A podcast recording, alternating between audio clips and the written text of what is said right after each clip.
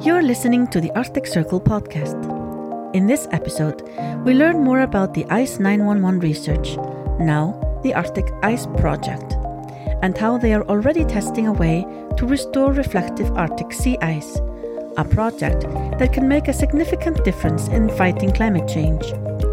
We will hear from ICE 911 experts Leslie Field, founder and CTO, Peter Wadhams, Emeritus Head of the Polar Ocean Physics Group in the Department of Applied Mathematics and Theoretical Physics at the University of Cambridge, Stephanie Lepensee, Consultant at ICE 911 Research, and Steve Payne, Governing Board Chair at ICE 911 Research. The session originally took place at the 2019 Arctic Circle Assembly. Good morning. It is such an honor to be here. Thank you very much for inviting me to be here at the Arctic Circle Assembly. It's a deep honor to be speaking to every single one of you, people from all over this beautiful planet of ours. Everyone in this room, I believe, is bringing everything we have to the table to work on helping the world's climate situation. What I bring to the table is my concern as a citizen and the mother of two children I love dearly, as well as my skills and perseverance as a technical problem solver, an inventor, and an engineer. I'm here today to discuss an issue of concern to us all, an issue that impacts every person on Earth, especially those who live and work in the Arctic, and which is central to every sustainable development goal we have. The Arctic is melting. We all know it. We've all been talking about it and hearing about it. For 700,000 years, over the entire course of human evolution, our Arctic Ocean's sea ice shield has reflected most of the summertime sun, keeping the northern ocean cool and the northern air cold. It helped establish a stable jet stream that helped keep the northern hemisphere stable, cool, and livable. The jet stream has become a chaotic, looping set of winds devastating the world's historic weather patterns. The resulting heat waves, extreme cold, severe storms, droughts, and fires are widespread, tragic, and ever increasing. Could you please start the video? You'll see here a two minute video from NASA. I guess you can't hear me if I step away. Um, and this is um, it starts sort of slow. You're seeing years and months up. Aha, I have a pointer. Years and months up here. You're seeing brightness of sea ice here. What's happening is every winter we refreeze. Open ocean is very dark. First year ice is very thin and not very reflective. Multi year ice, what we used to have a lot of here up in the Beaufort Gyre, it's very bright. Notice how much ice flows out past Greenland through the Fram Strait. And notice as the years go along, how each winter, when we're regrowing ice in that cold, dark time of year, we're growing less of the multi year ice because more of the ice has melted and there isn't a foundation of this stable ice that persists year to year to build on. So NASA put this together. It's the best visualization I've seen yet. And what it's showing is that over these last four decades, we have lost most of the reflective ice in the Arctic. Really starts moving here 2006, 2007, but keep watching.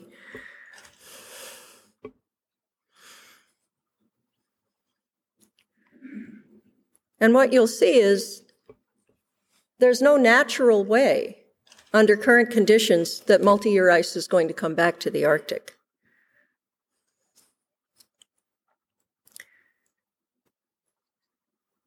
It's an alarming, it's an alarming thing.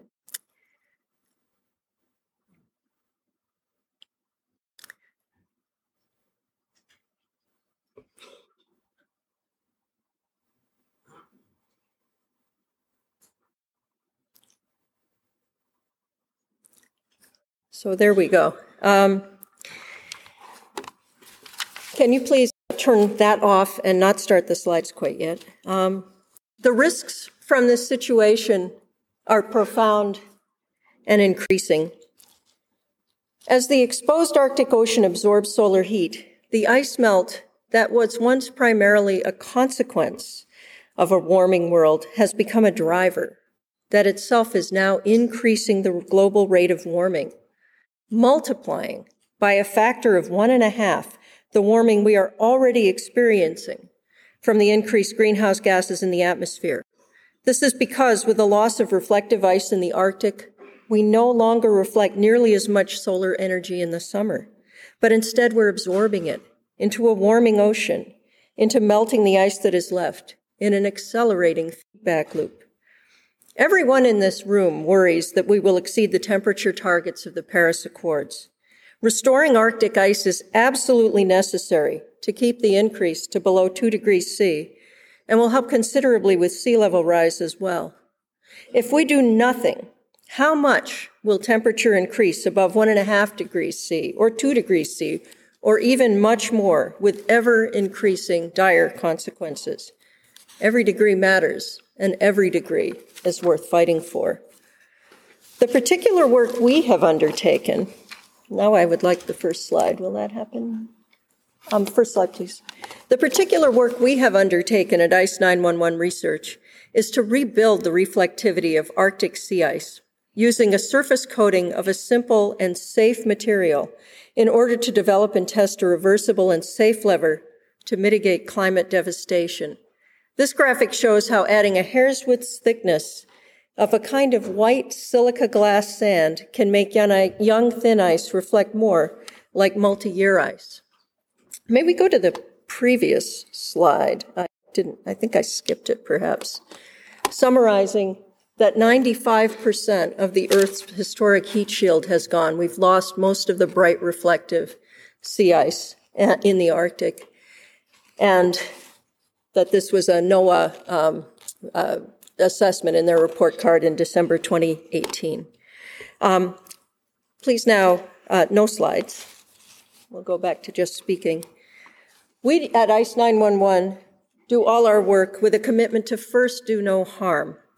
The years of small scale laboratory and field testing we've done, always with transparency and permissions, and the expert climate modeling done by our collaborators at Climformatics predict that by treating a small area of Arctic ice, we could rebuild, retain, rebuild reflective ice throughout much of the Arctic. There are no easy answers, but there is prudent insurance that we can put in place of developing governance frameworks and permitting procedures, support and funding for responsibly and openly exploring and testing on a small scale the most promising and realistic options to rebuild the stable climate and thriving ecosystems we need the relatively small costs of building this urgently needed decision making and funding framework and doing the small scale rigorous testing and climate and climate modeling work it will allow in order to establish, evaluate, and understand the risks and benefits of any of these proposed solutions so that our path forward in climate restoration can be arbitrated by an international and fair minded body such as the Arctic Council, the UN, or other international collaborations, the costs of this framework and technical development work and adoption will be repaid manyfold in prevention of tragic and widespread climate impacts worldwide. Saving Arctic sea ice appears to be the task that humanity must take on first to stop the acceleration of warming and instability, to give the world time to adopt the rest of the measures needed to stabilize climate, such as decarbonizing our economy and atmosphere. Decarbonization will take more time to fully implement because of the widespread infrastructure changes it will require. In the meantime, we can work to save lives, property, and ecosystems by saving and restoring Arctic ice first, giving needed time for the rest of the hard work on decarbonization to together get us on track for a sustainable future. By urgently prioritizing Arctic restoration work such as this, we can lay the groundwork to avert a future that otherwise may include an ice free Arctic, global temperature rise of 5 degrees C or more, the risk of increasing Arctic methane releases, and the tragedies that would come from collapsing ecosystems, leading to untold numbers of climate refugees, life and death battles over necessary resources to survive, and perhaps even endless war. The decisions we need to make, the transitions we need to make in the world's economy and ecosystems will include balancing short term benefits, such as using the resources in the Arctic uncovered by melting ice, enjoying a temporarily increased prosperity, against the longer term devastation on our shared future if we do so and continue as we have. As a concerned citizen and mother, I ask your help in developing governance, permitting, and funding frameworks to make these important decisions and priorities, including to starting a, as soon as possible the urgent work needed to restore Arctic sea ice and start the work on decarbonization to move us toward the sustainable future humanity needs for the sake of every living being on Earth. Thank you. Thank you very much. Uh, Leslie's already set this in context, but uh, perhaps I can just mention again the the uh, the philosophy behind restoring Arctic ice. When it became clear that we're facing a climate emergency, the main response of everybody and all the organisations, from the uh, Intergovernmental Panel on Climate Change downwards via the the Paris Climate Agreement, was that what we as, have to do as a planet is reduce carbon emissions, and so the focus was entirely on reducing emissions. Uh, and of course, that's very, very important. But in the end, it, it doesn't save us completely because we, the, the duration of carbon dioxide in the atmosphere is hundreds or thousands of years. If we keep adding CO2, even if we add it at a reduced rate, the climate will keep getting warmer. The CO2 level will keep rising and we'll simply roast as we're roasting now, but we'll roast more slowly. So that means that we can't depend on re- reducing emissions. We have to go for something that will take us beyond. And the ultimate, I think, is, is, uh, direct air capture to actually get the CO2 level down. But in between the two, there's a real, um, sticking plaster period needed in which we, we reduce the rate of warming by methods uh, involving increasing the reflectivity of the planet, uh, changing the albedo. And the target there that's most, that responds most readily is Arctic sea ice. And as Leslie said, Arctic sea ice is a terrible threat in many other ways because of the possibility of a, of a methane burst, the way in which the loss of sea ice uh, encourages the increased rate of melt from the Greenland ice sheet. Things like that that are terribly bad for the whole climate of the planet, not just for the Arctic. So you can attack those if you can find ways to get uh, to reduce the to bring back Arctic sea ice, and in that way increase the average uh, albedo of the planet. So that's what really this this uh, uh module, I suppose you call it, this this this set of talks is all about.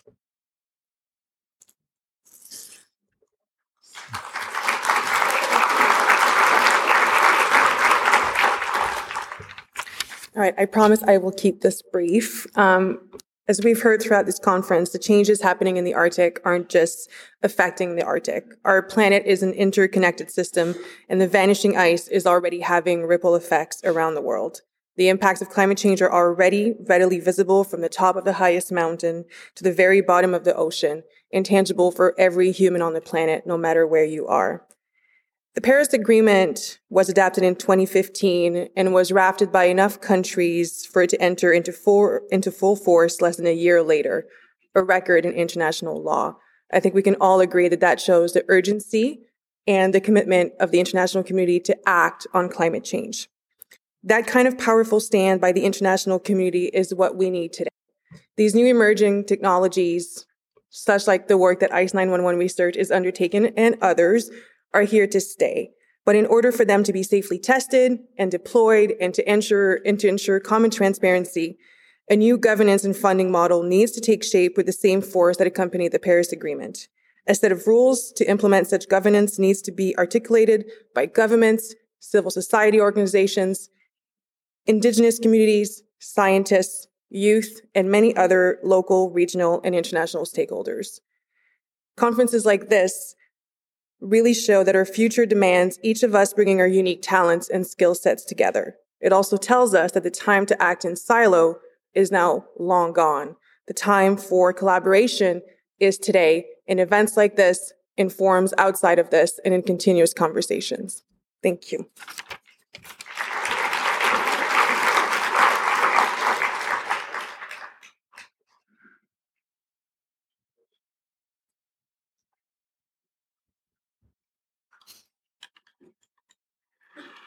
Good morning. I, I, think it's clear, it's this discussion and several others have pointed out that restoring Arctic sea ice is a key leverage point, not just in the Arctic, but in cl- cooling the climate globally. There's just three points I'd like to make on top of that. One, um, it's a multi-strategy approach. You know, obviously we have to reduce emissions. Uh, nobody gets off the hook. There are a lot of difficult choices that need to be made. The second part of that, however, is approaches to remediate the situation. Um, they all need testing. They all need ethical review. You know, none of these work in a vacuum. Um, the the second point here is the science is moving ahead, but this assembly is very much pointing out, you know, the critical importance of some governance frameworks. You know, the effects are transnational. Um, we need national, international bodies, indigenous groups, broader sets of NGOs to weigh in um, the balance of options available to us. Third point I'd like to make is that I've been really pleased to see the interest at these plenary sessions, at the breakouts, in the hallways, you know, all the people we've had a chance to talk to, you know, while we've been here. Um, but there becomes a time to move beyond interest to action. Uh, and, and, we certainly don't need to tell this audience uh, that time is short. Thank you very much.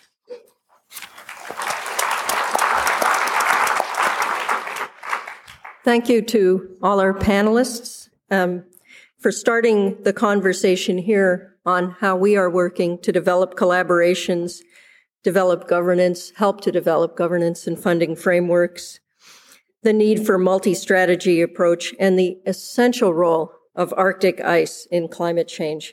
And thank you to President Grimsson and the Arctic Circle Assembly for inviting us here and to all of you for your attention.